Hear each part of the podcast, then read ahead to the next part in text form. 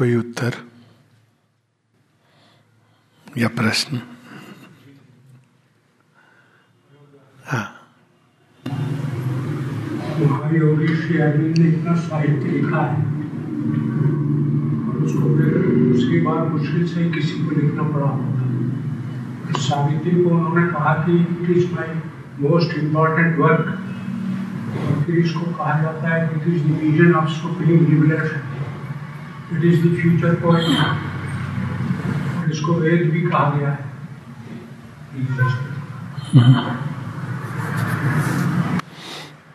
ये सच है कि श्री अरविंद और माता जी और ये मैंने कई बार स्वयं भी महसूस तो हम करते ही हैं, शेयर भी किया है कि आध्यात्मिक विकास के इतिहास में पहली बार ऐसा हुआ है कि डायरेक्ट स्पिरिचुअल रेवलेशन को सीधा हर एंगल से किसी ने अप्रोच करके, लिख करके, लिखित का भी एक और माँ की कन्वर्सेशन रिकॉर्ड होकर के मतलब अब उसमें कोई गुंजाइश नहीं बची है कि भाई एक गीता दे दी, एक रामायण आ गई, अद्भुत है, लेकिन जीवन के इतने एस्पेक्ट होते हैं, इतने आयाम होते हैं। हर एस्पेक्ट को, जीवन के हर पक्ष को स्पर्श करते हुए, जो यदि आज तक कोई स्पिरिचुअल लिटरेचर मेरी दृष्टि में तो नहीं प्रकट हुई है। ईस्ट में या वेस्ट में? इधर उधर एस्पेक्ट्स हैं हाई बिंदु हैं, ये तो पूरा हिमालय वो साथ में ले आए एक हाई पीक दूसरी हाई पीक ऐसे नहीं है।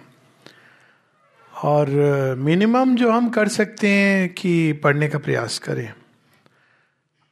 लेकिन सावित्री में उन्होंने उस सबको कंप्रेस करके, और इसलिए हमको थोड़ा सा शेयरविंद के साहित्य के इतिहास में जाना पड़ेगा, कि रफली हम शेयरविंद की राइटिंग्स को चार पर्टिकुलर फ़ेज़ वाइज मतलब जैसे जैसे कहाँ पे वो लिखी गई, क्या कंटेक्स था, उसमें हम लोग डाल सकते हैं।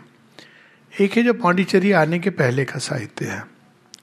उसमें मुख्यतः हम देखते हैं कि बांग्ला राइटिंग से जब तो बांग्ला राइटिंग बाद की भी चीज़ें उसके अंदर है, पर मुख्यतः धर्म में जो लेख थे और उसके साथ में कर्मयोगी और बंदे मातरम।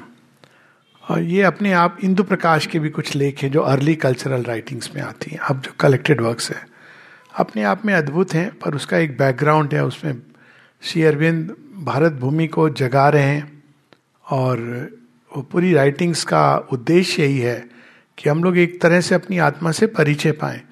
जैसे गीता के विषय में उसमें एक पुस्तक है राइटिंग्स हैं, जो आप पुस्तकी का, पुस्तिका के रूप में उपलब्ध भी है, गीता की भूमिका। बहुत अद्भुत पुस्तक है वो। बांग्ला राइटिंग से है इंट्रोडक्शन टू द गीता। उसमें वो एस्पेक्ट वो टच करते हैं गीता का जो कहीं पर आपको नहीं मिलेगा। कि वार का बैकग्राउंड क्या है, संजय की दिव्य दृष्टि क्या है श्री कृष्ण कौन है, अर्जुन कौन है तो बहुत सुंदर ढंग से। तो वो एक अपने आप में एक राइटिंग्स हैं जो बहुत एज वी कैन सी फिर जब शेयरविंद का complete silencing and stillness of consciousness हो जाती है, निर्वाण, उसके बाद वो निकल के कर्म योगी कुछ समय तक एडिट करते हैं। और आप देख सकते हैं कि उसमें एक अलग चीज़ आ रही है, कोई बहुत ऊपर से आ रही है। ये भी बहुत सुंदर है, पर ये जैसे हृदय की गहराई से निकल रही हैं।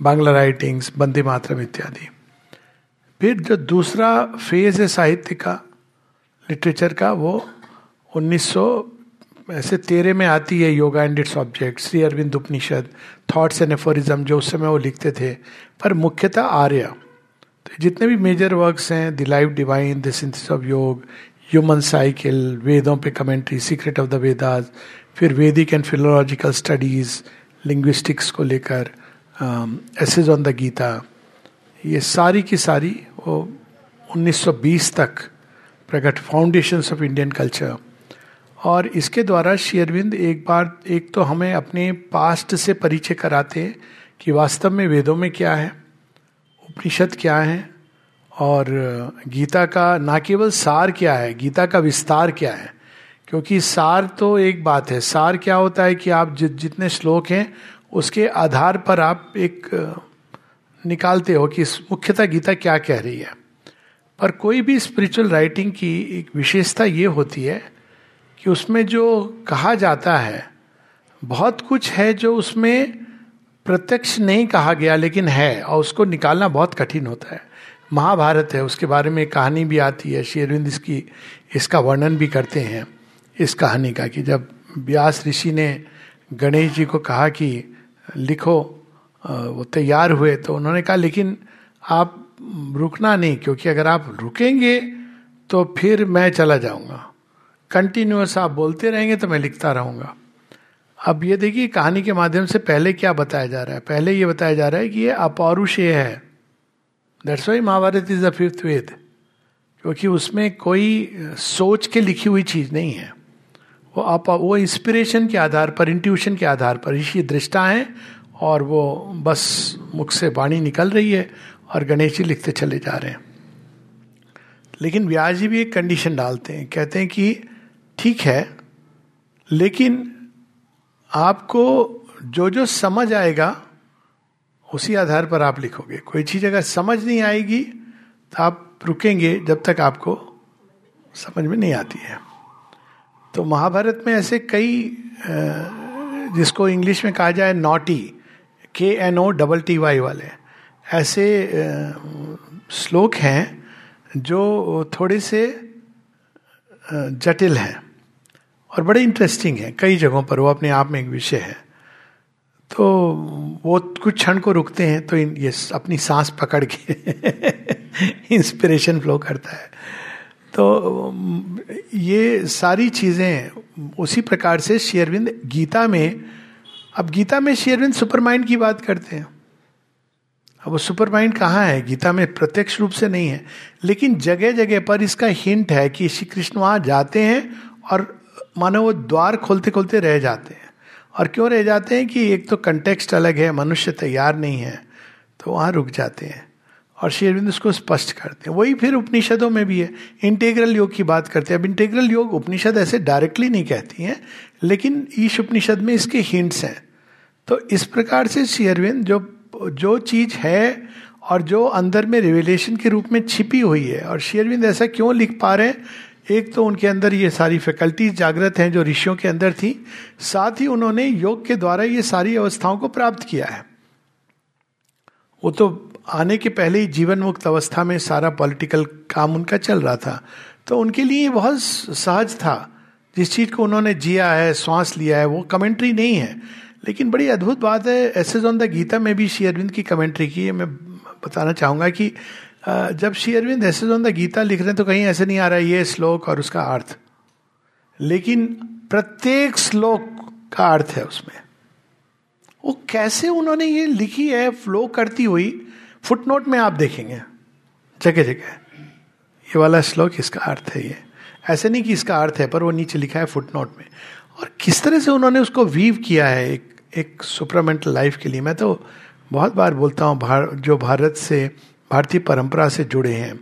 Essays on the Gita is a very good book to start with क्योंकि ऐसे ऑन द गीता अपने आप में एक सार तत्व लिए शेयरविंद इसको फ्यूचर की ओर उसका विजन खोल देते हैं।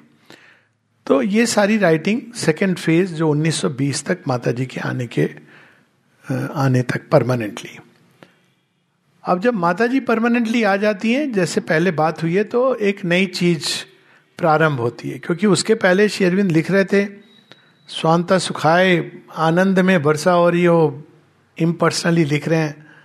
वो किसी को पढ़ने के लिए ऐसे नहीं लिख रहे थे।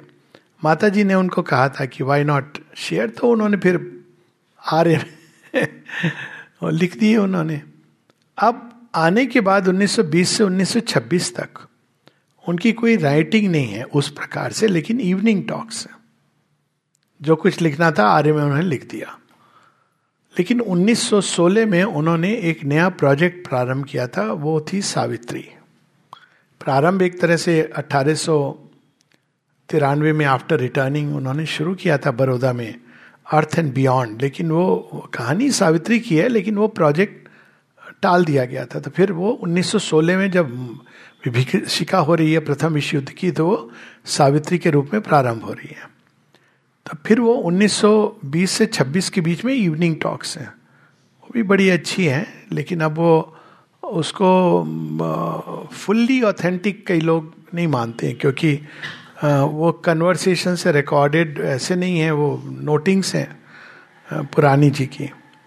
तो कई बार आपको मिलेंगी नहीं सहजता से। सॉफ्ट कॉपीज हैं, पर हैं पता चल रहा है। ऐसे नहीं, कोई एक आध बर्ड इधर उधर छूटा होगा बट उसके बाद 1926 के बाद जो पहली पुस्तक सामने आती है, वो है 1927 में दी मदर। छप के अट्ठाईस में आती है। Now you see now the whole thing changes और उसके बाद उनके जितने भी लेटर्स हैं, मुख्यतः लेटर्स हैं पोएम्स हैं। पोएम्स पहले भी हैं, बाद में भी हैं। वो सारे वो सेंटर्ड हैं practice of yoga practice of sadhana कैसे सोएँ, कैसे भोजन करें, कैसे एक दूसरे के साथ व्यवहार करें बच्चों का लालन पालन कैसे हो? मतलब ऐसे चैप्टर वाइज करा है उन्होंने संकलित, लेकिन मुख्यतः आध्यात्मिक चेतना से पूरे जीवन में उन्होंने समग्र दृष्टि डाल दी है। लेकिन के साथ साथ इनकी वो जो चल रही है, सावित्री, वो चल रही है। और रिवाइज उन्होंने बाद में 1914 के से 20 के बीच जो लिखी थी, उनमें से मुख्यतः जो रिवीजन हुआ है, वो लाइव डिवाइन का हुआ है। द लाइफ डिवाइन का। उसमें कई चैप्टर्स हटा दिए गए, बहुत सारे ऐड किए, एक्सटेंड किया गया। सावित्री का एक्सटेंसिवली उन्होंने उस पर वर्क किया है। उन्होंने बारह बार सावित्री को ही रोट एंड री रोट और वो कहते हैं, बड़ी इंटरेस्टिंग चीज़ कहते हैं शेरविंद। अब देखिए, यही जो कहते हैं ना, शब्दों के पीछे तो सावित्री में शेरविंद कहते हैं I use it as a means of ascension वाक हमारी चेतना के ऊपर उठने का एक माध्यम होता है, साधन होता है। इसलिए वो कहते हैं पोइट्री अपलिफ्ट कविता के अंदर ये सामर्थ्य होता है आपको। तो बार बार जैसे जैसे वो उच्चतम जो चेतना के स्तर है, उसको शब्द में, वाक में कैसे वो प्रकट कर सकते हैं, ये उनका प्रयास था। तो मंत्र क्या होता है? मंत्र होता है कि जैसे जैसे हमारी वाणी का उन्नयन होता है, जैसे जैसे चेतना ऊपर उठती है तो प्रकट करने का जो एक माध्यम होता है, चेतना की अवस्था का, वो है वाणी। तो वाणी क्या करती है? मीडिएटिंग लिंक है, परावाक है और पश्चंती वाक है, वैखरीय मध्यमा। वाणी एक माध्यम है। और जैसे जैसे आप ऊपर उठते जाएँगे, वैसे वैसे आपकी वाणी बड़ी संयत, मधुर रिदमिक मांत्रिक होती जाएगी। इवन ऑर्डनरी लाइफ में। किसी व्यक्ति की चेतना कहाँ पर है, ये उसकी वाणी के माध्यम से आप जान सकते हैं। ज़्यादा कुछ करने की ज़रूरत नहीं है। आप सुनिए और उसको बोलने दीजिए। लोग कहते हैं ना कि हम देखेंगे, बंदा कैसा है, व्यक्ति कैसा है। कुछ नहीं, आप उसको बोलने दीजिए। आप थोड़ी देर में आपको पता चल जाएगा। वाणी अभिव्यक्त करते अभिव्यक्ति का माध्यम है ना जो आपके अंदर है। आप पत्र लिखेंगे करेंगे। आप देखिए, इस वाणी पर कितना अटैक हो रहा है मनुष्य के, आज के समय में। किस किस तरह की वाणी होती प्रयास हो रहा है कि इसको कैसे तोड़ दिया जाए। वाणी एक बहुत सशक्त माध्यम है अभिव्यक्ति का। और ऑफ़ कोर्स इसमें शक्ति होती है, तोड़ भी सकती है, वो एक अलग बात है। तो वो वाणी के माध्यम से जो उच्चतम स्पंदन, ऋषि क्या करते थे? जैसे जैसे अपनी चेतना में उठते थे, मंत्र उनको मंत्र दृष्टा थे, मंत्र दिखते भी थे उनको, सूक्ष्म दृष्टि के साथ में, और वो श्रुति के द्वारा रिवील भी करते थे। इंस्पायर्ड हियरिंग तो वो सत्य दृष्टा भी थे और सत्य श्रवण भी करते थे। श्रवण यानी वो एक आंतरिक चेतना में वो शब्द उतरते चले जाते हैं। कभी जानते हैं इस फिनोमिना को।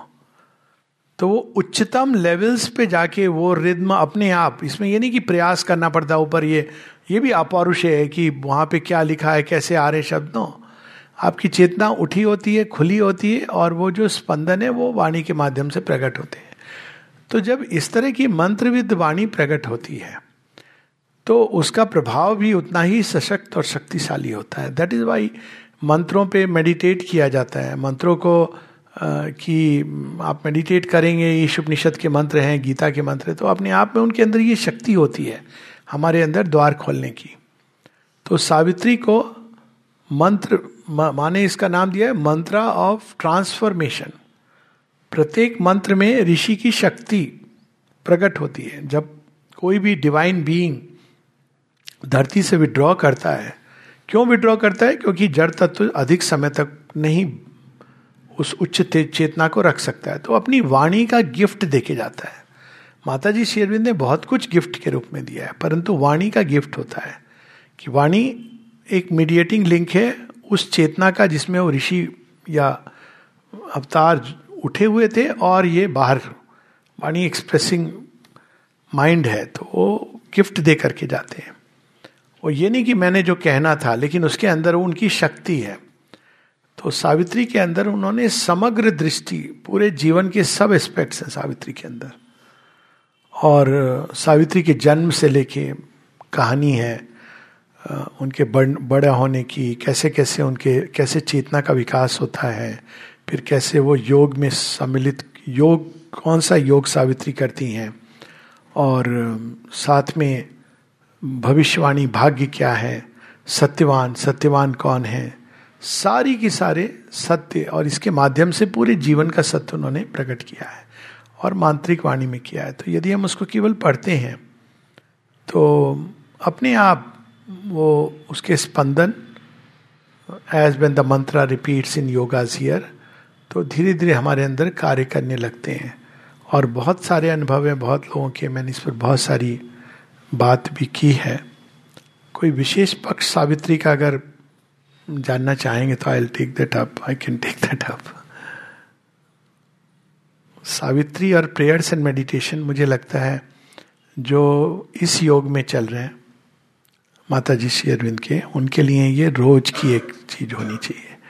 एक पैसेज पढ़ें और उसको लिखें और प्रेयर्स एंड मेडिटेशन भी और उस पर मनन करें रिफ्लेक्ट करें अद्भुत है Linger not long with thy transmitting hands, praise Vendian one golden bar of time. As if time dare not open its heart to count. Hmm. Yeah, last line. तो वो बुक थ्री कैंटो फोर में आती है vision and the bone अशुपति की पूरी योग यात्रा इसलिए है कि एक नई संभावना धरती पर प्रकट हो सके। और वो अपने निज की योग यात्रा में उस संभावना को प्रकट होते हुए देखते हैं। बुक वन, कैंटो फाइव में है। The glory of the spirit. वो देखते हैं कि मोक्ष के बाद बहुत कुछ है जो संभव है। मतलब वो उन ऊंचाइयों को देखते हैं, अनुभव करते हैं, जो यदि धरती पर प्रकट हो गई तो पूरी पृथ्वी रूपांतरित हो जाएगी। और उनके व्यक्तिगत चेतना में, उनके प्राण में, यहाँ तक कि शरीर में वो उसका अनुभव कर रहे हैं। तो अशुपति अचानक उनके अंदर एक अद्भुत भाव आता है कि जो मैं अनुभव कर रहा हूँ, ये सबका हो। वहाँ से प्रारंभ हो जाती बुक टू अब वो सबका हो, वो तो अनुभव कर रहे थे। Vast descent leap down in a moment shorter than death longer than time वो पूरा आता है बुक वन कैंटो फाइव में। तो अब वो ये अपना व्यक्तिगत रियलाइजेशन को त्याग देते हैं अबैंडन कर देते हैं कलेक्टिव रियलाइजेशन के लिए। यही माता जी ने बताया, वो बहुत अद्भुत त्याग है, अलग प्रकार का है। कि नहीं, इस, ये सबके लिए हूँ, केवल मेरे लिए नहीं, क्योंकि वो विश्व चेतना में उठ गए हैं। अब वो सिर्फ़ मेरा ये भाव चला गया है अंदर से, ये अवस्था चली गई है। तो जाते जाते जाते फिर बुक थ्री में जब वो सारे नॉन जो भी कॉस्मिक विश्व चेतना में संभव है, वो सब टटोल लेते हैं, समझ लेते हैं। फिर वो ट्रांसेंडेंट विश्व चेतना के परे। तो अगर इस तरह से हम रिलेट करें तो बुक वन में उनके इंडिविजुअल कॉन्शियसनेस जो कहते हैं, तीन लेवल्स तो उसमें डिवाइन और डिवाइन की संभावना। बुक टू में कॉस्मिक कॉन्शियसनेस में सब कुछ सुंदर, असुंदर सब है, अंत तक। और विश्व चेतना का अंतिमेट वो विश्व पुरुष के साथ उनका एकात्म होना। पर उसमें वो जो खोज है अब उनकी वहाँ पे पॉसिबल नहीं है। तो फिर वो Jagan Mata one arm half part the eternals will अब वो बुक थ्री में ट्रांसेंडेंट परात पर उस क्षेत्र में चले गए। तो वहाँ पहले तो अनोएबल हमारे वेदांत का, एकमेव द्वितीयम, उसका अनुभव होता है उनको। और वहाँ पे उनके पास ये चॉइस है कि वो उसमें अपने को पूरी तरह मर्ज कर दे। लेकिन अशुपति तो इसलिए आए नहीं है। हियर टू फुलफिल हिमसेल्फ आप नहीं पढ़ा था दो दिन पहले। Here to fulfil himself was is whose desire है ना? बहुत सुंदर। तो वो असमंजस की अवस्था में है और अचानक फिर उस अनोएबल की हृदय से, उनके हृदय में जो छिपा है, आप नहीं जा सकते वहाँ। But that power that love comes out even as a mother takes her child she took to her self world and nature and soul वो एक यस के रूप में वो बाहर प्रकट होती हैं। क्या चाहिए? अब वो पूछ नहीं रही हैं क्या चाहिए? वो जैसी आती हैं बाहर अशुपति देखते हैं कि ओरिजिनल प्लान क्या है सृष्टि का। अब वो देखते हैं कि सृष्टिकर्ता के हृदय में क्या है जो धरती पर प्रकट करना चाहते हैं। और वहाँ पे house of the spirit and the new creation original plan तो ये है, लेकिन ये सब तो डिस्टॉर्ट हो गया है। अब उनके हृदय में एक बहुत बड़ी महत भाव कि यही तो प्रकट होना चाहिए। और तब वो बुक थ्री कैंटो फोर में जगन माता कहती हैं O son of strength who climbs creation speaks what thou hast won is thine but ask no more कहती, मैं जानती हूँ तुम किस अभिप्सा को लेके आए हो। सन ऑफ़ स्ट्रेंथ तेजस्वी, तपस्वी स्ट्रेंथ कि तुम तो चढ़ आए हो यहाँ तक, तुमने देख लिया। तुम्हें यह मिल सकता है। तुमने तपस्या की है, और हे तपस्वी, तुम्हारे लिए ये मैं दे सकती हूँ। बट आस्क नो मोर सबका कल्याण, सब लोगों के अंदर ये स्थापित हो जाए। फिर वो उनको उनको बताती हैं no soul is thy companion in the light alone thou standest at the eternal doors हे अशुपति, हे योगी राज तुम सबके लिए ये मांग रहे हो? देखो, कोई भी नहीं है तुम्हारे साथ तुम्हारी अभिप्सा में। धरती पर तो सब गफलत की नींद में सो रहे हैं। उनको तो केवल वो वाला भगवान चाहिए जो उनको हलवा, पूड़ी, मेवा, लड्डू ये दे सके। हाँ तुम चाह रहे हो नया जगत, एक रूपांतरित जगत, एक एक नवीन युग? No soul is thy companion in the light आगे ये भी बताती हैं। I am the fire and the cause of life मैं, मेरा ही ये सच है। वो कहती कि हाँ इस सारी सृष्टि का आधार मैं ही हूँ। मेरी शक्ति से सारा जगत उत्पन्न हुआ है। But too immense my danger and my joy truth born too soon might break the imperfect earth man is not ready to bear the infinite's weight अभी वो सीमाओं में रह रहा है मनुष्य। सीमाओं में रहने दो उसको। होगा कालांतर में। अंत में कहती हैं कि देखो, यहाँ तक आ गए हो, अब मैं ये तुम्हें ऑप्शन दे रही हूँ कि तुम अपने जो हृदय का ये फ्लेम है, इसको मर्ज मत करो। तुम संसार में रहो और तुम एज ए ग्रेट मास्टर लोगों को लीड करो। वहाँ तक तैयार करो। पहले जा करके तैयार करो लोगों को, फिर एक दिन आएगा जब अब blind fate and the antagonist powers moveless there stand a high and changing will to its omnipotence leave thy work result all things shall change in God's transfiguring hour अब यहाँ पर काल की बात। वो कहती है हाँ ये ओरिजिनल प्लान है, लेकिन काल की गति में ये दस, बीस हज़ार वर्ष, लाख वर्ष बाद आएगा। ये वो उनको कह रही है। अब देखिए लॉजिकली भी देखें तो ये होना ही है। यदि धरती के अंदर दिव्यता का बीज है तो एक दिन तो प्रकट होगा। तो कह रही हाँ ऐसा होगा। लेकिन दस हज़ार साल, बीस हज़ार साल बाद। अब अशुपति यहाँ पे क्या बन के गए? हमारे बिहार पर प्लीट करने। He is the ground reporter वो कहते वो ठीक है, दस हज़ार वर्ष मैंने तो साइकिल्स यहाँ चली जाती हैं, अवतार, प्रॉफिट आगे चले गए हैं। मैं तो धरती की पीड़ा को लेकर के आया हूँ, जगन माता। ना जाने मनुष्य तब तक रहेगा भी कि नहीं, कितने प्रलय हो जाएँगे। तो तब वो अंत में बड़ी अद्भुत पंक्तियाँ हैं, जहाँ वो कहते हैं कि O truth defended in thy secret sun O bliss who ever dwellest deep hid within, while men seek the outside and never find. O wisdom, splendor, creatrix of the universe. और फिर लास्ट में कहते linger not long आपने काल का एक ये जो चतुर्युग चल रहा है linger not long with thy hand pressed vainly on one single bar of time आपने ही खोला है ये द्वार, ये जो युग है, उसका भी सबका प्रारंभ तो वहीं से होता है। तो काल तो आपका दास है। दस हज़ार वर्ष क्यों? आप यदि चाहें तो ये तत्ण हो सकता है। As if time dare not open its heart to God heart काल के गर्भ में सारी संभावनाएँ डाल दी जाती हैं। उसको पता है? काल वो है जो जानता है इसीलिए कहते हैं ना, भूत भविष्य वर्तमान वर्तमान और भविष्य वो एक ही है। भविष्य, वर्तमान के अंदर भविष्य छिपा हुआ है। कौन जानता है उसको? काल, टाइम। क्योंकि उसी को तो परिवर्तन लाना है। वो बदलेगा। कहते हैं ना, समय बदल गया। तो काल की गति उसके हृदय में डाल दिया गया है कि ये आपको ऐसे ऐसे करना है।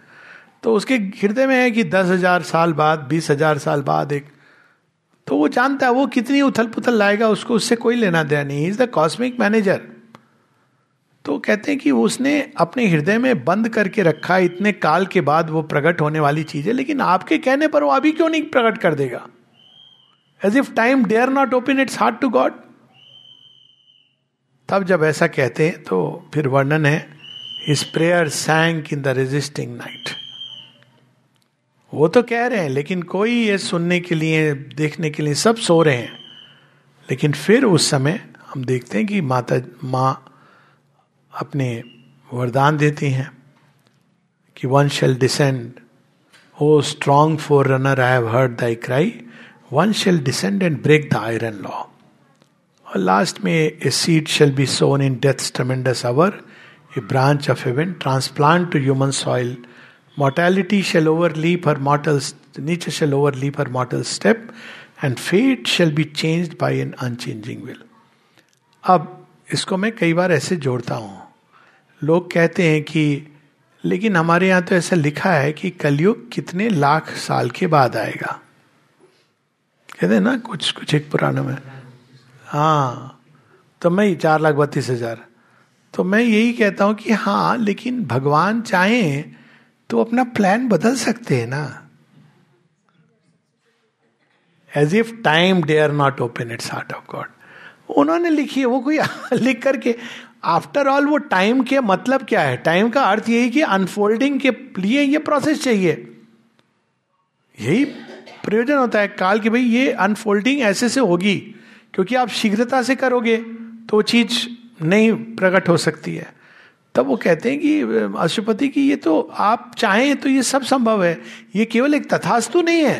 काल की गति को मोड़ना, उसको बदलना, उसको पूरी तरह उसके अंदर जो कंप्रेस करना टाइम को, ये डिसोरिएंटिंग हो सकता है। मनुष्य तैयार नहीं है। अचानक उच्चतर चेतना प्रकट हो गई तो व्यक्ति अपना आपक हो सकता है।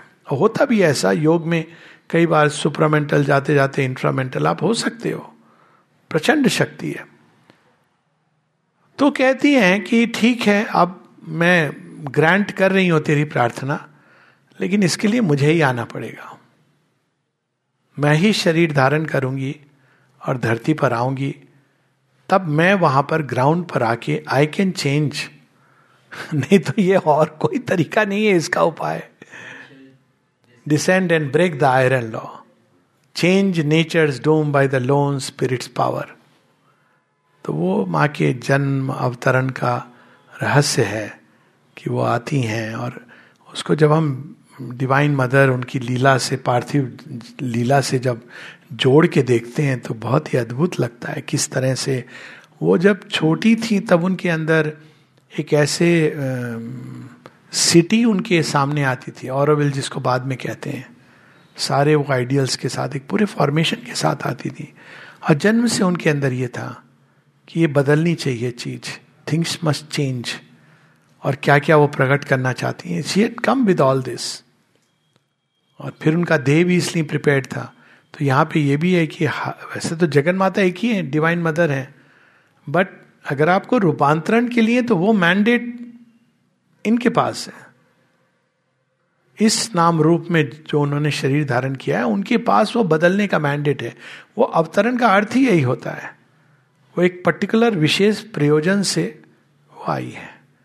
एंड दैट इज़ दी अब जब चूँकि टाइम को कंप्रेस किया जा रहा है और तीव्र गति से वो अनफोल्ड कर रहा है तो उसका परिणाम क्या है? बहुत जल्दी चीज़ें बदल रही हैं। इतनी बदल रही हैं कि पाँच साल पहले का संसार आज नहीं है। और वो बहुत डिसोरिएंटिंग हो रही है। लोगों को समझ नहीं आ रहा है कि हम क्या करें, क्या होगा, क्या नहीं होगा। तो जब भी कभी ऐसी अवस्था हो ना कि समझ ना आए कंफ्यूजन हो, क्या करें, क्या ना करें तो एक चीज़ करनी चाहिए। Hold on to the mother और बी हेल्ड बाई हर कुछ नहीं समझ आ रहा। हमारे जीवन में क्या हो रहा है, बच्चों के जीवन में क्या हो रहा है, समाज के जीवन में क्या हो रहा है लेकिन एक चीज़ तो निश्चित है ना कि जो भी हो रहा है उसके पीछे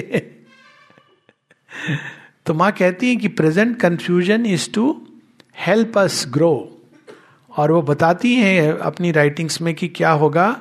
Good is becoming better evil is becoming worse दोनों एक्सट्रीम सब उन्होंने बताया। अगर आप पढ़ो तो कोई डाउट नहीं होगा। शेरविंद जी कहते हैं कि पुराने जगत का ना केवल बुराई जानी है इवन जिसको हम अच्छा कहते थे। भीष पितामा द्रोणाचार्य, कर्ण, ये भी जाना है, क्योंकि एकदम नई चीज़ आनी है। तो कोई मापदंड पुराना अगर उसके आधार पर हम प्रेजेंट को मेजर करेंगे तो फेल होंगे। यही बात सुबह इसकी बात हो रही थी कि एक जो आध्यात्मिक युग आ रहा है, उसको पुराने मापदंड पे मेजर मत कीजिए। कि बच्चे कितनी बार मंदिर जाते हैं कितनी बार ये नहीं ये इसका मापदंड अब खत्म हो गया है। अब जो परिवर्तन आ रहा है उनके अंदर में भगवान ने चाबी पकड़ी हुई है उनके अंदर आ रहा है। इवन ह्यूमन बॉडी के अंदर आ रहा है एक नई चिप लगा के वो अपने आप में एक बड़ी कहानी है। इतनी डेवलप स्कोर आती है कि पुरानी जनरेशन को उनको कैसे टैकल पढ़ाना क्या देना उनको ये नहीं समझ में आता। Schools are going to become redundant भविष्यवाणी के रूप में ले लीजिए। चलने वाले नहीं है ज़्यादा दिन। ऑलरेडी डिजिटल एजुकेशन एक संकेत आया। स्कूल्स का समय चला गया है। लेकिन हम लोग के अंदर ये अभी भी मैं जब जाता हूँ स्कूल्स को देखता हूँ तो देखिए आता है मेरे अंदर भाव आई एम जस्ट शेयरिंग कि आप देखते ना बहुत सारे कमरे हैं उसमें ये, ये लेबोरेटरी अब अब शिक्षा स्कूल क्लासरूम के अंदर दी जाती है। कैसे दी जाती है? फिजिक्स है, फिजिक्स की किताब है, बच्चा गया, उसको फिजिक्स पढ़ेंगे आज। आपने कभी देखा है कि कितने डिस्कनेक्टेड है वो? आपके जीवन से आपकी कुछ कुछ कनेक्शन नहीं है। हम पढ़ लेते हैं, उससे हमारी मेंटल मांसपेशियों का विकास होता है, थोड़ा बहुत। लेकिन इट हैज़ सबने पढ़ी ना? फिजिक एल्जेब्रा कोई एक इक्वेशन बता दीजिए। लेकिन पढ़ा है, सब पढ़ना पड़ा लेकिन एजुकेशन का ये आधार ही गलत है, ये मेंटल वे ऑफ़ एजुकेशन है। जो स्पिरिचुअल वे ऑफ़ एजुकेशन ऐसे नहीं होगी। स्पिरिचुअल वे ऑफ़ एजुकेशन के लिए और हर चीज़ के लिए, ये चलो एक भविष्यवाणी के रूप में ले लीजिए। स्पेसेस रहेंगी जो डेडिकेटेड रहेंगी। अब क्या होगा? Educational spaces. उसको पुराने समय क्या कहते गुरुकुल। अब बच्चे आ गए वहाँ पे। बच्चे खेल रहे हैं ऑब्ज़र्व कर रहे हैं, प्रश्न कर रहे हैं कि ये क्या है? जैसे पंख लेके उड़ रही है। अब आप उसको, उसके आधार पर हर चीज़ के माध्यम से आप ब्रह्म तक पहुँच सकते हैं। ब्यूटी ये है सृष्टि की। एक कीड़े को आपने पिकअप कर लिया। आप कीड़े के माध्यम से आप, कीड़े का भूतकाल क्या है? एटम सब आ गए कैसे ये डेवलप हुआ है यहाँ तक? इवोल्यूशनरी बायोलॉजी आ गई। इसके आगे इसमें क्या संभावना है? भविष्य आ गया इस, इसमें। आप मिट्टी के एक ढेलों को लेकर ब्रह्म ज्ञान दे सकते हैं। तो ये एजुकेशन का फ्यूचर है। लेकिन अगर मनुष्य तैयार हो आप किसी भी चीज़ को बच्चे का एक नेचुरल इंटरेस्ट अवेकन हो और वो आपसे प्रश्न करे और अंत में वही ज्ञान काम आता है क्योंकि वो उसके उसके अंदर एक नेचुरल ऑर्गेनिक वे में ग्रो किया। अभी ये मुश्किल है क्योंकि डिग्री चाहिए सबको। आश्रम के स्कूल में ये हटा दी गई है। तो जिस दिन ये चली जाएगी कि डिग्री इज़ नॉट रिक्वायर्ड, अब तो एजुकेशन पॉलिसी में पहला स्टेप उन्होंने लिया है, बड़ा डरते डरते दिया है पर लिया है कम से कम कि एग्ज़ाम्स नहीं होंगे एक टाइम तक। हाँ तो जिससे बच्चे अब ग्रो करें नेचुरली ग्रो तो वो एजुकेशनल स्पेसेस होंगी। तो उन स्पेसेस में इस तरह की चीज़ें होंगी कि बच्चे जिज्ञासा उनकी जागे, एक वृक्ष होगा, एक वो होगा, हाथ से बच्चे कुछ बनाएँगे और ग्रो करेंगे। और हर बच्चा एक, हर चीज़ के माध्यम से वो, जो उसका स्वधर्म है फ्री प्रोग्रेस का अर्थ यही है। स्वधर्म के साथ progress guided by the soul आप उसको, उसके थ्रू लीड करेंगे। Towards his own truth and the cosmic truth उसी तरह से हीलिंग स्पेसेस होंगी, अस्पताल नहीं होंगे। अभी अस्पताल भी जाइए, ऐसी लगता है ना। टिपिकल ये माइंड के स्ट्रक्चर्स हैं। कमरे कमरे कमरे कमरे कमरे, जाती बेड नंबर इतना रूम नंबर इतना।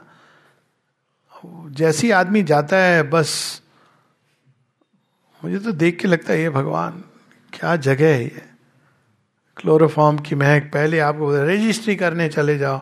वहाँ भीड़ लगी है मारा मारी हो रही है, बड़े अस्पताल में जाएँगे तो पैसा। आपको कुछ पता नहीं कि क्या चीज़ सच में हो रही है, क्या नहीं हो रही है। पहले ही पूछ लेते हैं, वेंटिलेटर पे डालें कि नहीं डालें। मतलब आप कॉन्फिडेंट नहीं हो कि ठीक कर सकते हो। तो ये हीलिंग स्पेसेस नहीं है। सब वेल मीनिंग डॉक्टर्स है, लेकिन एक नई चीज़ आनी चाहिए हीलिंग स्पेसेस वो भी इस तरह की होनी चाहिए, जहाँ पे लोग जाएँ, प्रकृति के साथ संबंध तो आप दवाई भी दीजिए you have to give medicine जो भी सिस्टम की आप देना चाहते हैं। लेकिन व्यक्ति उसके अंदर से जब बाहर आए तो एक चेंज व्यक्ति हो। तो घर भी ऐसे होने चाहिए। अभी घर भी ऐसे होते हैं क्लोज्ड स्पेसेस तो कम्युनिटी लिविंग आएगी। एक समय आएगा जब मोर एंड मोर आपकी कम्युनिटी लिविंग होगी कम्यून्स ये भविष्य है मनुष्य का। कम्यून्स कैसे, अब आप देखिए, यहाँ पर सब लोग आते हैं, ये एक परिवार है, और एक परिवार होगा जो आपका फ़िज़िकल फैमिली है। है ना? ज़्यादा आत्मीय कहाँ लगता है? है ना उत्तर? तो ये कम्यून है। अब यहाँ हम लोग रहने की वो नहीं है अभी व्यवस्था। तो डिवाइडेड लाइफ है। यहाँ आते हैं तो अरे अपने। कितने साल बाद मिला हूँ मैं तो कितने साल बाद आ रहा हूँ? पर घर लगता है। लेकिन जब वापस जाएँगे तो चाचा के ताओ का बेटा, का भतीजा, की बुआ, की पता नहीं क्या क्या उसकी शादी, इसका ब्याह है। तो क्या हो रहा है, ये ट्रुथ नहीं है फॉल्सुड है। मिथ्यात्व का जगत है। अंदर से आप बिल्कुल नहीं जुड़े हुए हैं। लेकिन बाहर से आपको लोकाचारी ये सब कर रहे हैं ना। तो कम्यून लिविंग होगी। कम्यून में बच्चे इस प्रकार से बड़े होंगे कि सब लोग, एक, हर एक बच्चे के लिए, हर एक जो कम्यून में है, वो सब उसके ग्रोथ में सहायक होंगे। तो ये सब भविष्य में आने वाला है। पता नहीं हम लोग भविष्य में कैसे चले गए। काल हाँ टाइम डेयर नॉट तो ये कंप्रेस हो रहा है और एक्सप्लोजन हो रहा है और भगवान हमें ले जा रहे हैं उस तरफ़ द्रुत गति से। उसके कारण बहुत चेंजेस आ रहे हैं। बच्चे लोग अब अपना जो उनके अंदर के बीइंग से जो मैच करने वाला परिवार है ऑटोमेटिकली जा रहे हैं उस तरफ़। आप उनको रोक नहीं सकते हैं। क्योंकि वो ढूंढ रहे हैं और अब संभावनाएँ खुल गई इंटरनेट के माध्यम से। आजकल कम्युनिटीज बनने लगी हैं इंटरनेट कम्युनिटीज तो बाहर से अगर एक दृष्टि से परिवार टूट रहा है, दूसरी दृष्टि से नए प्रकार के परिवार बन रहे हैं।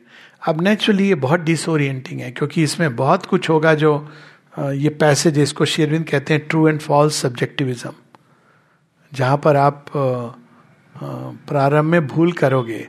पर शेरविंद कहते हैं there is no other way but to go through that dangerous है, लेकिन जब आपको नई चीज़ क्रिएट करनी है, अब उसमें यह संभव है कि दस ही बच्चे, एक जनरेशन में, मैं बता रहा हूँ, सौ में से दस, जो अंत में वो करेक्ट उस पर आ जाएँगे।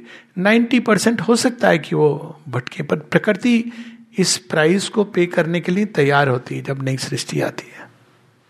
हम लोग अटैच्ड होते हैं। पर प्रकृति के लिए बहुत सिंपल है। दोज हु आर रेडी तो वो इंक्रीज होता जाएगा और प्रवेश द्वार से जाते जाएँगे। तो एक नया जगत माता जी ने ला के उसको कंप्रेस कर दिया है। तीव्र गति से चीज़ें हो रही हैं। डिसोरिएंटिंग है। लेकिन जब डिसोरिएंटेशन होता है तो केवल माँ को पकड़ लीजिए। She will take us and वो ज्ञान भी दे देंगी कि चीज़ क्यों हो रही है। साथ में शक्ति भी देंगी जाने के लिए और उसके लिए श्रद्धा की आँख चाहिए।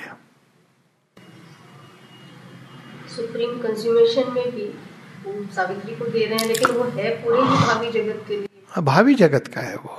भावी जगत का बोन है। वो तो she has secured it for earth and mankind अब सिक्योर करने का अर्थ ये होता है कि जो चीज़ अनमेनिफेस्ट में संभावना के रूप में छिपी है अब वो विश्व चेतना में आ गई।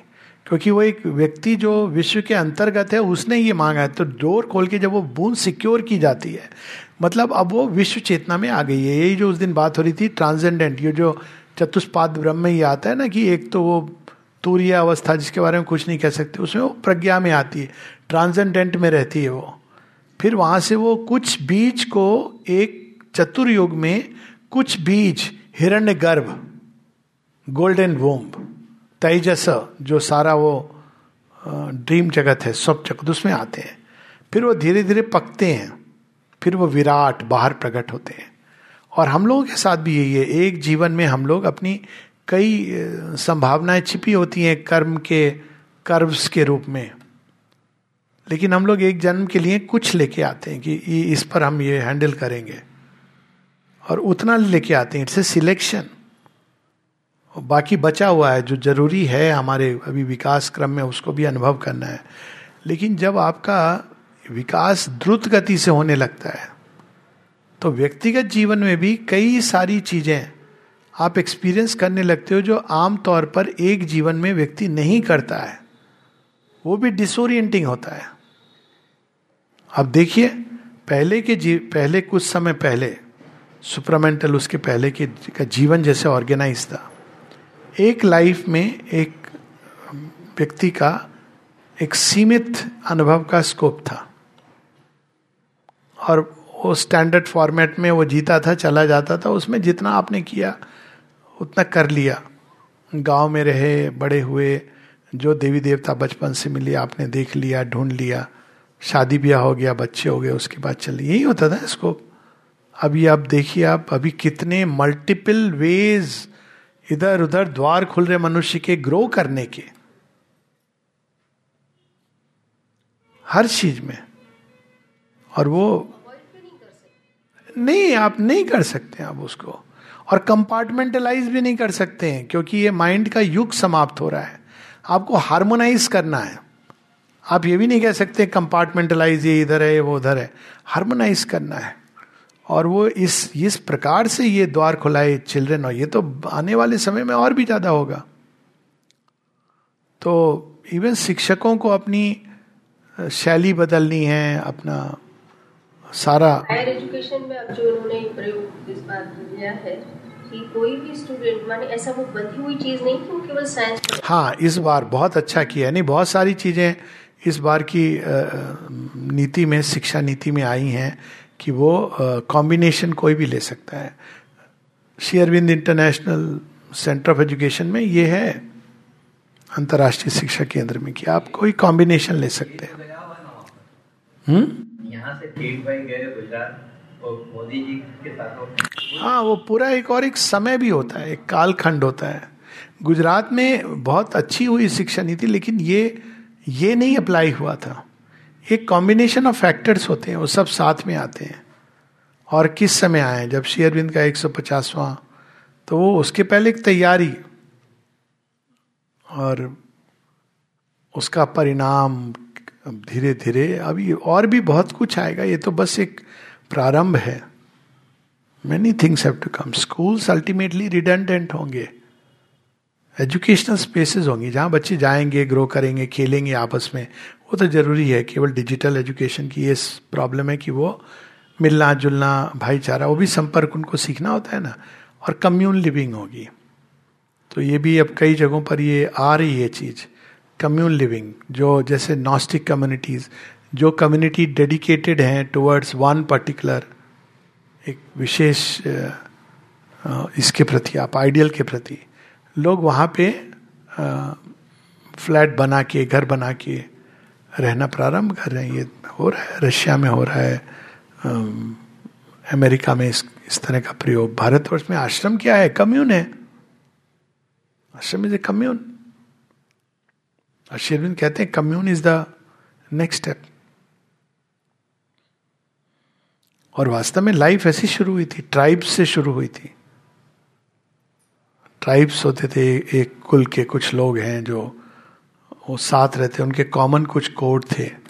लेकिन ट्राइब अल्टीमेटली उस रूपांतरित रूप रहेगा कम्यून और इसीलिए फेडरल स्ट्रक्चर ज़रूरी है। ये सब चीज़ें आने वाली हैं। फेडरल स्ट्रक्चर रहेगा तो आपको एक रीजनेबल ऑटोनॉमी है कि आप अपने कम्यून के अंदर किस तरह से आप चीज़ों को कंडक्ट करोगे। अब ये जो भाव है, ये ऑलरेडी स्टार्ट हो गया एक्टिव हो गया है धरती के अंदर। लेकिन इसको जैसे हर चीज़ को पहले डिस्टॉर्ट किया जाता है, इसको डिस्टॉर्ट किया जा रहा है। Autonomy of a region autonomy का ये अर्थ नहीं होता है। ऑटोनॉमी का अर्थ होता है कि आपकी जो जीवन शैली है, जीवन पद्धति है, एक अच्छे ढंग so long as it is obviously not harming आप उसको डेवलप करो अपने आधार पर। That is autonomy autonomy is not मैं कट जाऊँगा और मैं अपना एक राष्ट्र बना लूँगा। वो नहीं संभव है। लेकिन ये ऑटोनॉमी होगी। और होनी चाहिए कि भाई ये यहाँ पर है, ये कम्यून्स हैं, इन्होंने मिल करके एक नया, जैसे पहले होता ना गाँव में विलेज पंचायत, ये इसका अर्थ ये था कि भाई हम यहाँ पर डिफरेंट ढंग से डील करते हैं। अब औरविल क्या है? औरविल यही है ना औरविल में पुलिस नहीं है। तो उन्होंने आपस में निर्णय किया है टैक्स सिस्टम नहीं है। तो उन्होंने ये आपस में निर्णय किया है कि आपके ऊपर है, जो ज़्यादा कमा रहा है, वो ज़्यादा दे ये आपकी अपनी सिंसेरिटी पे छोड़ा जाता है। चोर भी हैं टैक्स चोरी करने वाले लोग। और ऐसे हैं जो कंट्रीब्यूट करते हैं। हम कैश नहीं रखेंगे यहाँ पर। और विल में है ये। तो ये ये एक प्रोटोटाइप है, एक विलेज ही है वो प्रोटोटाइप कि ऐसा गाँव जहाँ हम लोग इस तरह से रहेंगे। या आपने डिसाइड किया कि इस गाँव में हम संस्कृत बोलेंगे।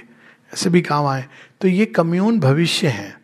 तो ये जो कंसेप्ट जो पहले था, एक जिस तरह से अभी टाउन्स ये बहुत हेल्पफुल नहीं है मनुष्य के लिए, क्योंकि सिटी लाइफ तो डिज़ायर के अराउंड डेवलप होती है।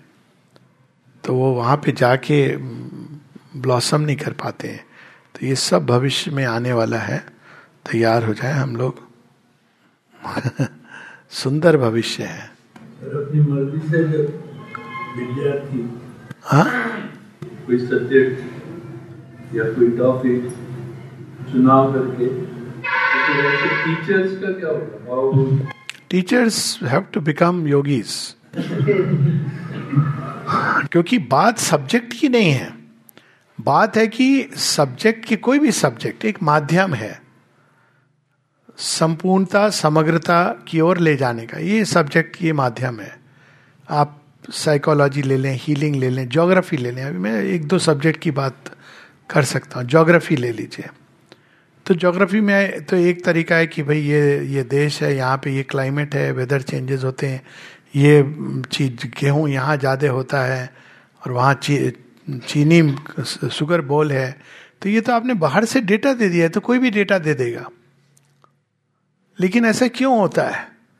ये राष्ट्र, ये ये भूमि जो है, इसके अंदर ऐसा क्या है? ये भूमि किस चीज़ का संकेत है ये? तो संकेत को पकड़ेंगे, फिर वो पूरी टोटेलिटी अब ज्योग्राफी शुरू, ये भारत का फॉर्मेशन में तो कई बार लोगों को कहता हूँ कि ज्योग्राफी में आप ये बताइए कि भारत कैसे बना था। उसका बड़ा इंटरेस्टिंग रिपरकशन है। पहले तो एक ही था सब, फिर वो दो भाग में खंड हो जाता है। पैन जायरा ऐसे नाम था, फिर दो भाग में। फिर उसमें से एक भाग टूट करके फ्लोट करता है और वो एक भाग से टूटता है, दूसरे भाग में जाके हिट करता है। जब हिट करता है तो हिमालय जन्म लेता है। दैट इज़ इंडिया तो इंडिया तो बना ही है जोड़ने के लिए। Two sides of the world east and west बना ही इसलिए है। और उसकी पूरी यात्रा, और इसीलिए कनेक्शन है इंडिया के साथ सबका ऑकल्ट कनेक्शन है। जैसे वो आपकी जो होती है ना, बच्चा जन्म लेता है प्लेसेंटा, वो एक सूक्ष्म नाल, क्या कहते हैं उसको, नाल ही कहते हैं ना, वो तो हमेशा जुड़ी रहती है। तो वो सब लोग भारत को ढूंढते हैं, भारत को ढूंढते हैं, सुन रखा है भारत के बारे में। क्योंकि ये एक सटल अट्रैक्शन है। तो उस तरह से जब बच्चे ज्योग्राफी को पढ़ेंगे इवन अगर भारतवर्ष में आप, केवल भारतवर्ष में अलग अलग प्रदेश हैं अब, आप इमेज ले लीजिए सिर से लेके पाँव तक।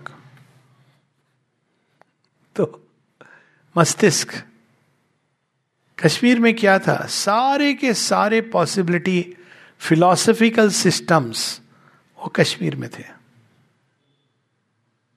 वेदांत, तंत्र, बुद्धिस्ट, सारी के सारे फिलोसफिकल सिस्टम्स वहाँ पर एक लाइब्रेरी के रूप में है। और लोगों ने उसको धारण किया था। उस पर अटैक हुआ, वो एक दूसरी कहानी है। उसके बाद आता क्या है? एक्सप्रेशन मुखर। वो आ गया हस्तिनापुर। सारी की सारी voice voice of the people या जो भी कहिए फिर आया हृदय तो मध्य प्रदेश। हृदय प्रधान। नेचुरली वो मध्य प्रदेश। फिर दोनों तरफ़ भुजाएँ, एक लेफ़्ट और एक राइट अब दोनों भुजाओं का अंतर होता है। लेफ़्ट क्या करता है? वो बड़े प्यार की अब थपकी देता है। आप नॉर्थ ईस्ट में चले जाइए। आपको लगे माँ भारती की वो बाएँ हाथ है। कैरेस कर रही है। वहाँ लोगों को नो बोलना नहीं आता है, पता है? ना करना नहीं आता है। वो हाँ। और वो क्या है? मेट्रियार्कियल सोसाइटी है। नारी प्रधान है। बाया हाथ क्या होता है? वो नारी प्रधान गुण उसके अंदर है। सॉफ्ट टेंडर अब जाइए, आपको वहाँ पर दिखाई देगा ये। मणिपुर चले जाइए, जहाँ भी इतने यहाँ, वहाँ जो विद्रोही भी हैं, उनको लगेगा कि क्या तुम विद्रोह कर रहे हो। और राइट हैंड जो चले जाइए, हरियाणा, पंजाब, जट द पुत्र, राजस्थान, मेवाड़, भूमि राजपूतों की, आप देखिए it's the right hand hand ready to strike थप्पड़ मारने वाले। भूमि पर लाठी रख दी। मारी भूमि से। बस। हो गया। हो गया ना राइट हैंड ये यहाँ तक आ गया।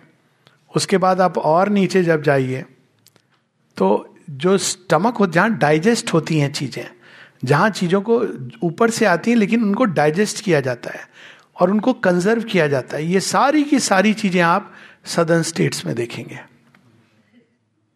उनको डाइजेस्ट करके उनको प्रिजर्व किया जाता है। एक्चुअली अगर भारत पे इतने अटैक हुआ प्रिजर्व कहाँ पर रही? सदर्न स्टेट्स में रही। प्रिजर्व किया उन्होंने। और अंत में आप देखिए कि पाँव को कौन पखार रहा है? सागर पखार रहा है पाँव को। तीनों तरफ़ से सिंधु आकर केरला कैसे बना था केरला? अब ये सब इतिहास पढ़ाना चाहिए बच्चों को। पता है केरला कैसे बना था? परशुराम ने जब वहाँ संगार कर दिया तो ये फरसा मेरे हाथ में रहेगा ना तो प्रॉब्लम होगी। तो फरसे को उन्होंने फेंका। और जब परशु अपना फेंका उन्होंने तो उस समुद्र में यहाँ पर गिरा और समुद्र ने उनके लिए भूमि दी। केरला को कहा जाता है गॉड्स ओन कंट्री देवभूमि. तो अब देखिए कितनी इंटरेस्टिंग है, भारतवर्ष में कैसे लिंक हुआ है. एक देवभूमि उत्तराखंड में है और एक देवभूमि केरला में है. और अब देखिए पूरी इंटरेस्टिंग बहुत सारी इसमें इंटरेस्टिंग चीज़ें हैं. शिव पूरा उत्तर से दक्षिण तक आते हैं. कन्याकुमारी की कहानी है. कन्या की कुमारी की कहानी पढ़ना का भी बहुत इंटरेस्टिंग है. Kanyakumari eternal wait for Shiva हाँ तो शिव जी ने जोड़ दिया उत्तर और दक्षिण भारत को। और कृष्ण जी ने क्या किया? पूर्व से पश्चिम तक जोड़ दिया। द्वारका से द्वारकाधीश और मणिपुर तक। आप देखिए, मणिपुर में पूरी क्या कृष्ण जी की भक्ति है और जहाँ खुद नहीं जा सके अर्जुन को भेज दिया, शादी ब्याह भी कर लिया उन्होंने।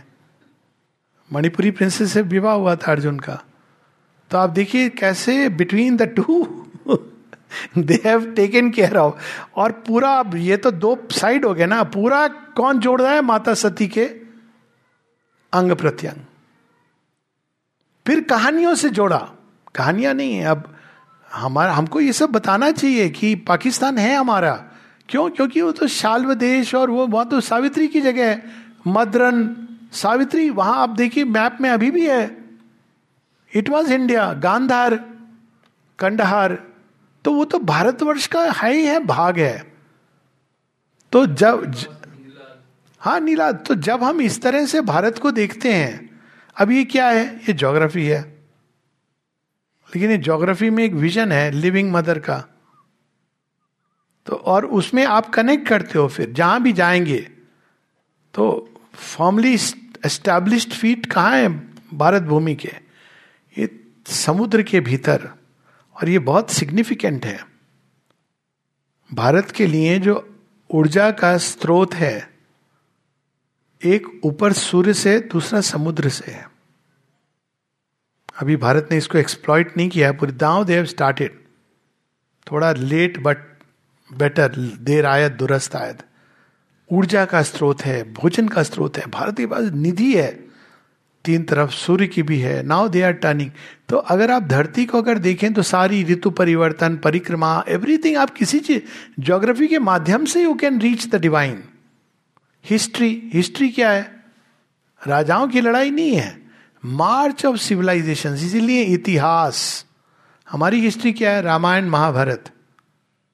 वही रिपीट होती है। तो अब जब कोई युद्ध होता है तो लोग, अब बच्चों को ये दृष्टि अगर आ जाए कि हमको ये देखना है कि इसमें कौन सी चीज़ का विजय होगा तो वो भविष्य का रास्ता खोलेगी और कौन सी चीज़ मनुष्य को फिर पीछे ले जाएगी। तो वो हिस्ट्री है। क्लैश एंड कंफ्लिक्ट है जिसके माध्यम से द्वार खुल रहा है। साइंस भगवान कैसे कार्य करता है इस सृष्टि के अंदर? तो साइंस बड़ी फैसिनेटिंग है।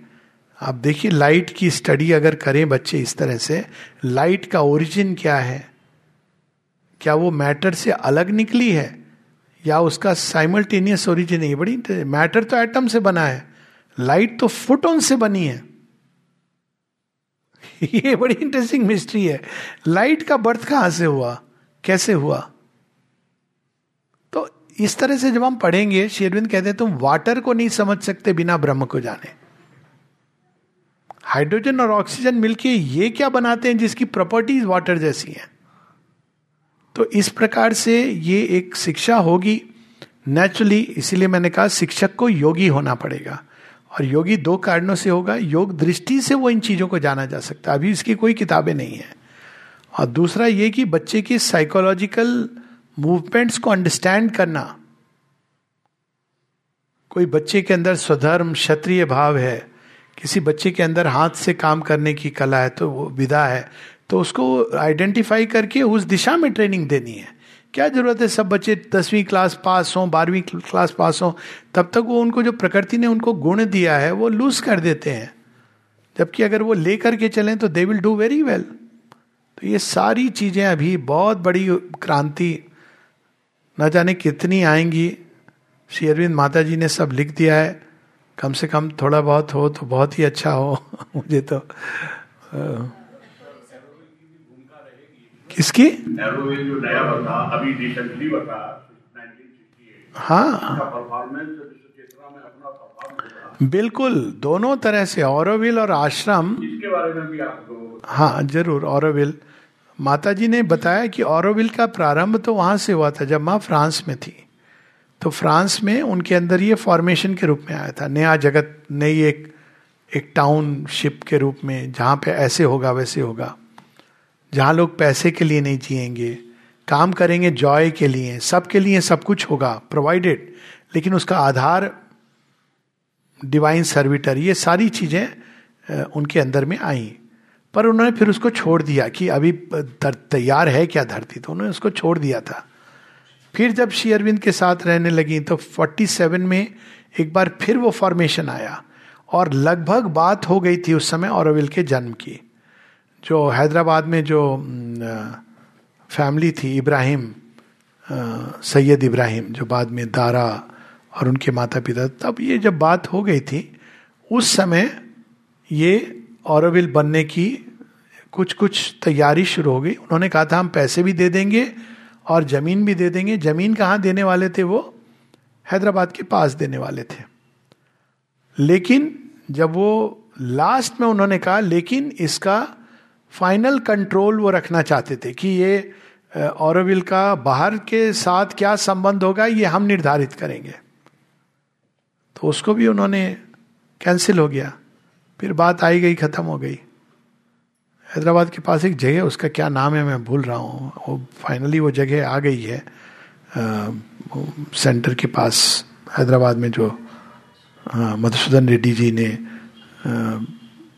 वहाँ सेंटर ऑफ़ ह्यूमन यूनिटी बन रहा है। बट एक्चुअली वो इस भाव से बनने का मतलब माँ ने वहाँ पे देखा था ये विजन उसके बाद फिर ये भूमि थी जहाँ माँ जब लोगों के साथ वो ड्राइव पर जाती थी, वो बैठते थे तो वो देखती थी इस तरफ़।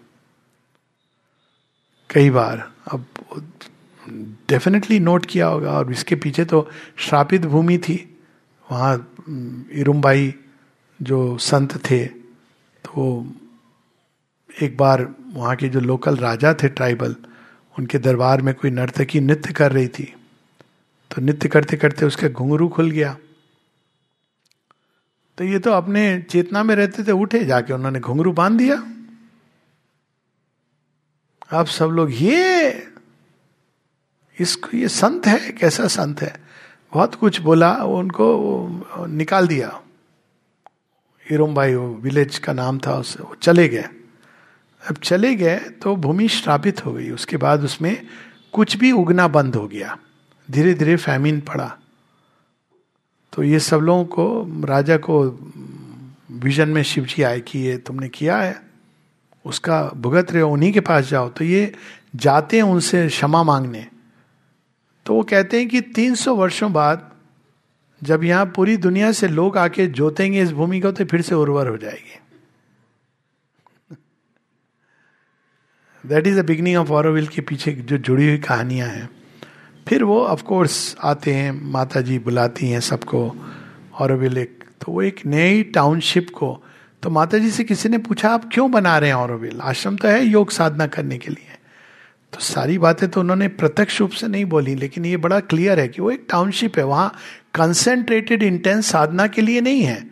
वो एक ह्यूमन यूनिटी की तरफ़ बढ़ने वाला कदम है और ह्यूमन यूनिटी का आधार केवल स्पिरिचुअल uh, और डिवाइन कॉन्शियसनेस हो सकता है और कोई आधार नहीं हो सकता है।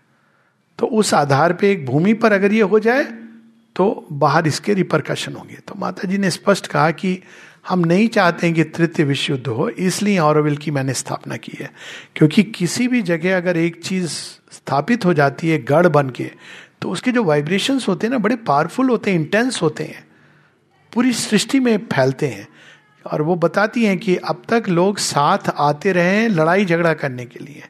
औरविल में लोग साथ आए एक नई सृष्टि करने के लिए। तो उसका एक अकल्ट रिपरकशन है संसार के ऊपर। तो जो औरविल में होगा, वो संसार में जाएगा। और संसार की समस्याएँ भी औरविल में आएँगी। यही चीज़ आश्रम के साथ भी है। तो अभी औरविल एक कठिन दौर से गुजर रहा है। जो कई सारी जो उनकी प्रारंभ कैसे हुआ था औरविल का, वैसे तो ह्यूमन यूनिटी के लिए एक्सट्रीम डिवीज़न से प्रारंभ हुआ। टिपिकली सृष्टि में जैसे प्रारंभ होता है।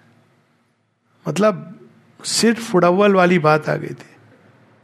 मर्डरस इंस्टिंक्ट माँ को पता है कि ये शुरू में ही इसको टैकल कर लो। और फिर माँ फोकस करती थी इस पर कि मातृ मंदिर जितनी जल्दी बने, उतना अच्छा है। उसको समझना मुश्किल होता है लोगों को। भगवान की सृष्टि तो इसी तरह से बनती है। जो भी ह्यूमन एलिमेंट से सब आ गए वहाँ पे, आहुति के रूप में। और देखिए, बनते बनते अब मातृ मंदिर भी बना, अद्भुत प्रॉब्लम्स हैं, वो आती हैं अलग अलग लेवल पे आती हैं, और बढ़ रहा है और बढ़ेगा तो वो उसके अकल्ट रिपरकशन है।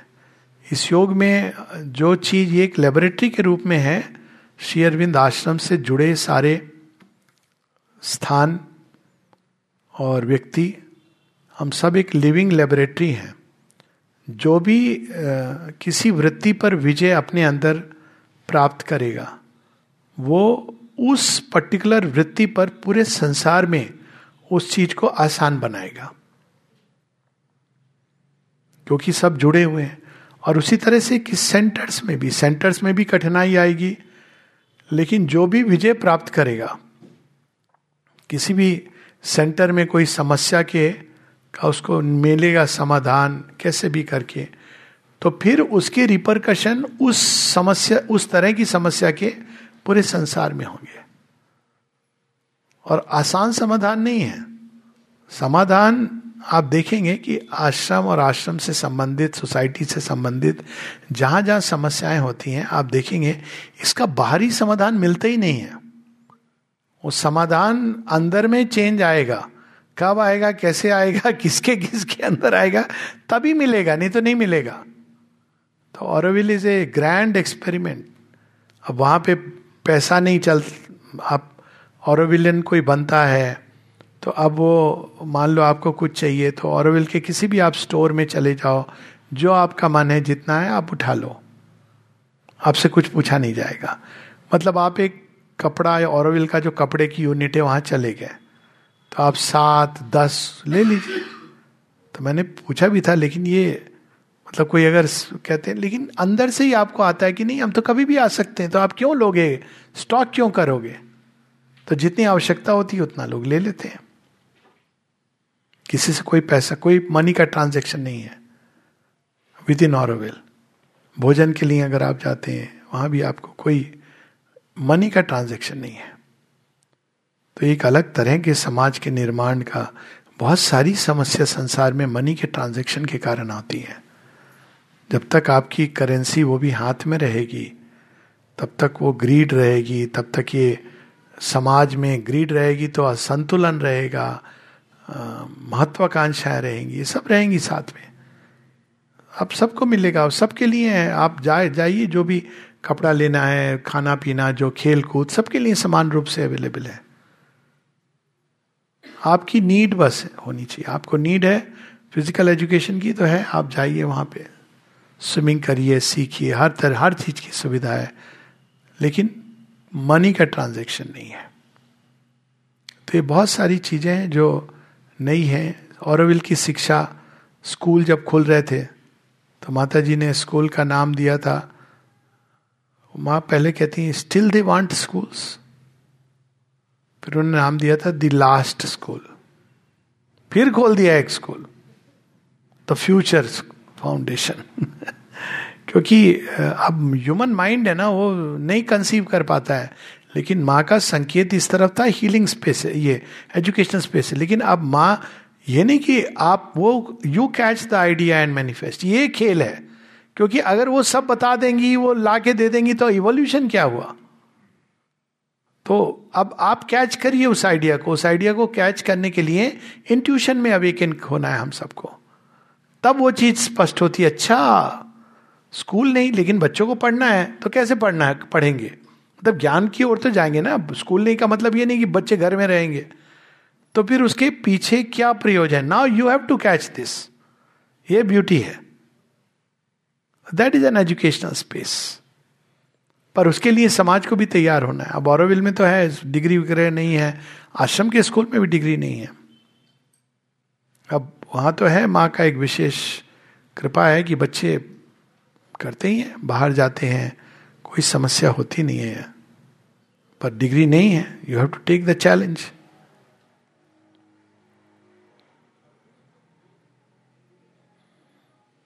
ठीक है, कल सुबह हम लोग थोड़ा सा पढ़ेंगे। अब तीन दिन बाद के बाद बिंदु की राइटिंग से डायरेक्टली कि भारतवर्ष के बारे में उन्होंने क्या कहा है और फिर उस पर बात होगी। हाँ। में जो हाँ हाँ। स्वभाव नियत कर्म। तो ये सेल्फ अपॉइंटेड वर्क जो है ये एक इंटरनल अपनी स्टेट है जिसमें हमने कोई चॉइस ली है या ये इवन एक्सटर्नल वर्क के साथ जुड़ी ये अल्टीमेटली इंटरनल है और उसका सीधा जो हमारा स्वधर्म और स्वभाव से है। पर अब वो स्वधर्म अपने आप को अलग अलग ढंग से अभिव्यक्त कर सकता है। तो वो होता तो सेल्फ अपॉइंटेड ही है कि आपकी प्रकृति के अंदर। अब वो, वो चीज़ अगर बाहर भी दोनों का मैच हो जाए तो बहुत अच्छा है बहुत सुंदर है। पर कई बार नहीं होता है। मेरे ही है जैसे फॉर इंस्टेंस पूरा है इस पर कि उसमें आनंद ले सके। हाँ वो आपके अंदर भगवान का प्रकट है और उसका लक्षण ही ये होगा कि you will have the joy of it पर होता है कई बार आपको बाहरी जो आप कहीं ना कहीं बाहरी कंटेक्स्ट में रहते हैं। हर कोई ये थोड़ी कि मैं अपना कर सकता है वैसा भी मनुष्य पर कहीं ना कहीं आप बाहरी कंटेक्स्ट में रहते हैं। तो हो सकता है कि बाहरी कंटेक्स्ट उसको सपोर्ट करे, ना करे। ऐसी कई कई कहानियाँ तो फिर भी आपको वो सेल्फ अपॉइंटेड जो आपके अंदर वो चीज़ प्रकट हो रही है, उसके हिसाब से रहना चाहिए। और अगर माता जी पे सरेंडर करते जाएँ उसको तो वो स्वयं बना देती इस तरह की परिस्थितियाँ और आप उसमें जुड़ जाते हो।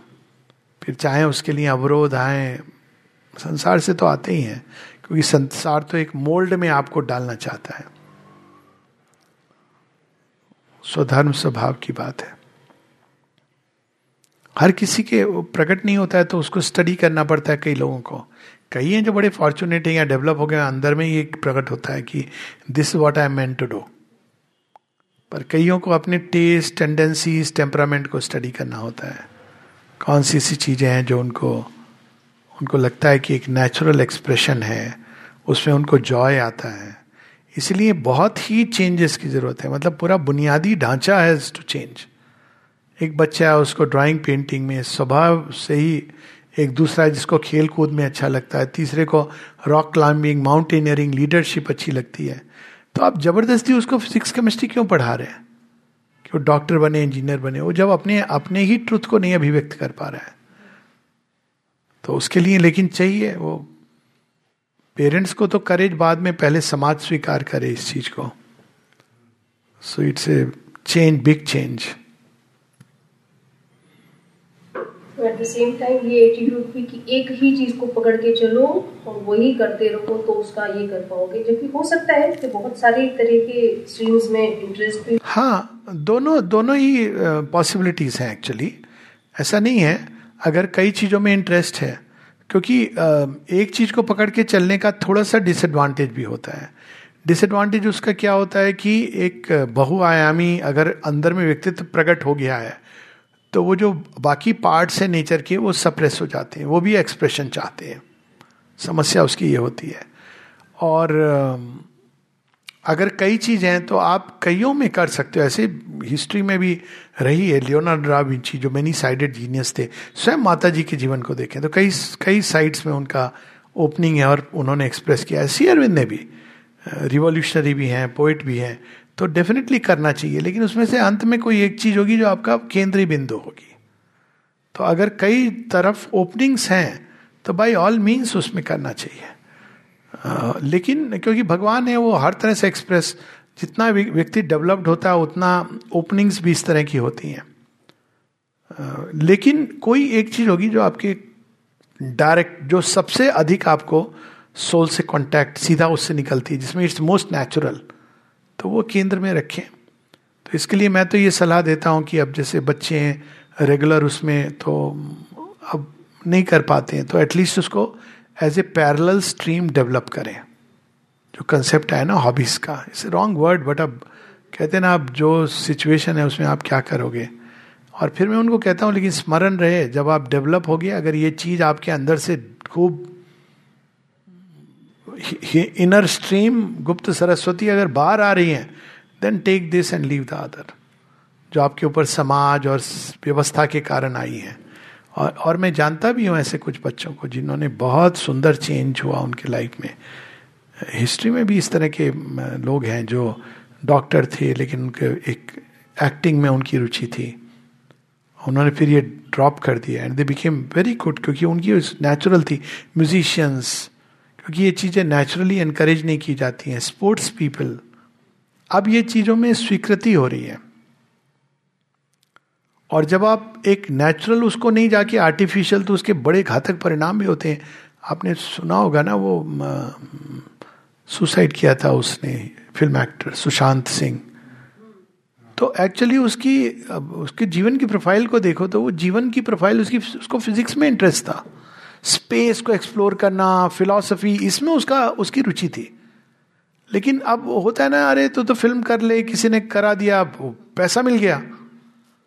अब पैसा मिला तो वो ले गया एक दिशा में ड्रग्स व्रग्स जो भी दिशा में गया अल्टीमेटली सैड एंडिंग कभी खुश नहीं रह पाया. क्यों खुश नहीं रह पाया? क्योंकि वो अपना जीवन जी ही नहीं रहा था. वही अगर इस दिशा में जाता, शायद कोई नहीं जानता, लेकिन वो अपना जीवन जीता तो जब आप कोई भी लीड योर ओन लाइफ मतलब अपने ही ट्रुथ को जब एक्सप्रेस करते हो तो लाइफ में जॉय इमीजिएटली मिलता है. किसी चीज़ की ज़रूरत नहीं होती है. आपको धन चाहिए लेकिन just to maintain the framework of life that's all right उतना तो मिल जाता है। लेकिन मुख्य चीज़ है to express your inner truth से बात हो रही मैंने यहाँ स्कूल की प्रिंसिपल भी रही है पिछले वर्ष में। उनका बेटा जर्मनी जा रहा है। तो जा रहा है पीजी के लिए लेकिन उसका मेन जो उसका अपना इनर रीजन है कि उसको वहाँ पर फुटबॉल खेलने के लिए एग्जैक्टली exactly. और ये चीज़ अब समाज में एक्सेप्टेंस भी आ रही है। More and more people are accepting this क्योंकि वो अब बदल रहा है ना, बहुत प्रेशर है सुपरामेंटल के कारण चेंज का। तो अपने आप ये चीज़ें एक्सेप्ट हो रही हैं, लोग जा रहे हैं और कर भी रहे हैं और ओपनिंग्स भी हैं।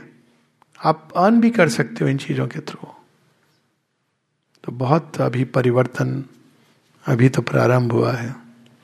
आश्रम में वो टेंथ इलेवन तक। वो मतलब उस स्टैंडर्ड तक। सारे सब्जेक्ट्स पढ़ाए जाते हैं बच्चों को। नॉलेज तक अंत तक। पर आपको चुनाव करना होता है। पर फंडामेंटल सबका पता है। ऐसा नहीं है आपको चुनाव एक एक लिमिट तक पांचवी छठी तक फिर आपको ज़्यादा ज़्यादा आपके ऊपर चुनाव किया जाता है। है कि मेरे को तो सारे सब्जेक्ट्स की अपॉर्चुनिटीज़ मिली। लेकिन मैं कई लोगों से मिलता हूँ तो मेरे प्रॉब्लम आती है इसको फिजिक्स नहीं आती इसको समझाए कैसे? इसको इकोनॉमिक्स नहीं पढ़ा हुआ इसको रिज़र्व बैंक क्या कर रही क्यों कर समझ में नहीं आता है। इसको पॉलिटिक्स नहीं समझ में आती इंटरनेशनल सिर्फ़ आई टी आई टी आता है। इसको बायोलॉजिकल बॉडी के फ़ंक्शन बिल्कुल, उसको नहीं समझाइए। हाँ मत समझाइए, नहीं तो बेचारा परेशान हो जाएगा। पर ये है कि हाँ तो आश्रम स्कूल में भी सब्जेक्ट्स पढ़ाए जाते हैं सारे। पर नॉलेज में तो निश्चित, और जहाँ तक मैं जानता हूँ लास्ट में जो जिसको हम यहाँ की इलेवेंथ ट्वेल्थ कहते हैं वो फ्रीडम चॉइसेस की शुरू हो जाती हैं। नॉलेज में तो पूरी की पूरी लास्ट तीन ईयर्स आपकी चॉइस है कोई हाँ वो तो एक चीज़ है लेकिन उसको किस तरह से आप इम्पार्ट करते हो? क्लासिकल क्लासरूम मेथड से और हर सब्जेक्ट अब इसमें एक छोटी सी चीज़ हो जाए वेदांतिक साइंस कैसे करते थे? हर सब्जेक्ट में हर चीज़ है। आप ह्यूमन बीइंग को स्टडी अगर कर रहे हैं तो उसमें फिजिक्स भी है केमिस्ट्री भी है बायोलॉजी भी है साइकोलॉजी भी है स्पिरिचुअलिटी भी है, सब कुछ है उसके अंदर। आप किसी भी चीज़ को पिकअप करें तो ये यूनिटी ऑफ़ सब्जेक्ट्स आना चाहिए। आप पॉलिटिकल साइंस भी आपको समझना है तो अपने शरीर में आप समझ लेंगे कि अगर डिफरेंट डिफरेंट पार्ट्स एकदम कॉन्ट्राडिक्ट कर रहे हैं एक दूसरे को, और हारमोनियसली चल रहे हैं हारमोनियसली कैसे चलें जब आपका लक्ष्य एक हो भारतीय पॉलिटिक्स के उसमें अगर ले जाएँ या किसी भी जगह की, पॉलिटिक्स का केंद्र बिंदु क्या है? राष्ट्र है। अगर राष्ट्र आपके केंद्र में नहीं है, आपने एक पॉलिटिकल सिस्टम बना दिया तो आप अंदर ही अंदर कंफ्लिक्ट कर रहे हो। जैसे ह्यूमन बॉडी है अलग अलग ढंग से सब कार्य करते हैं, लेकिन केंद्र तो है ना कि I must my body should be nourished तो कोई भी पॉलिटिकल आइडियोलॉजी जो राष्ट्र को विश्वास ही नहीं करती है, उसको नष्ट ही करना चाहती है। वो कितनी भी अच्छी क्यों ना लग रही हो आपको? वो घातक है। तो आप पॉलिटिकल आइडियोलॉजीज को बच्चे को केवल एनाटमी से समझा सकते हैं। और बच्चे इसमें समझ जाएँगे कनेक्ट करेंगे कि हाँ सच बात है। वही कैंसर होता है। तो पॉलिटिकल पार्टीज़ अलग अलग होंगी, सबके अपने एजेंडा होंगे, लेकिन राष्ट्र विमुख नहीं हो सकते हैं।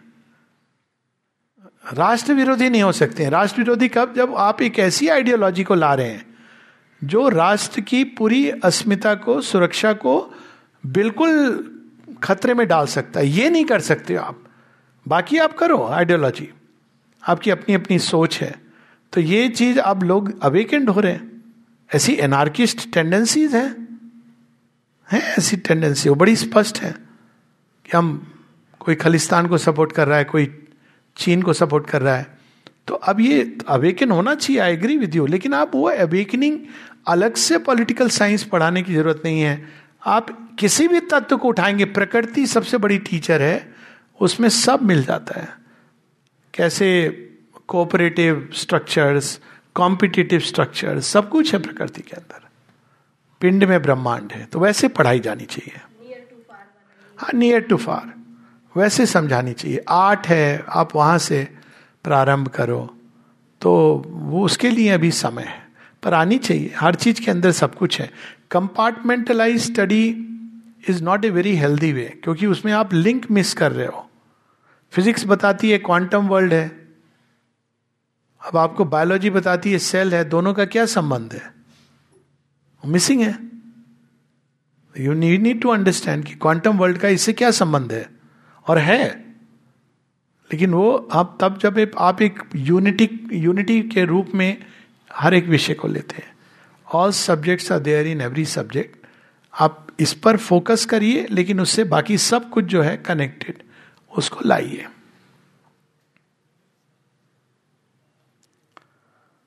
Okay okay. कल मिलते हैं।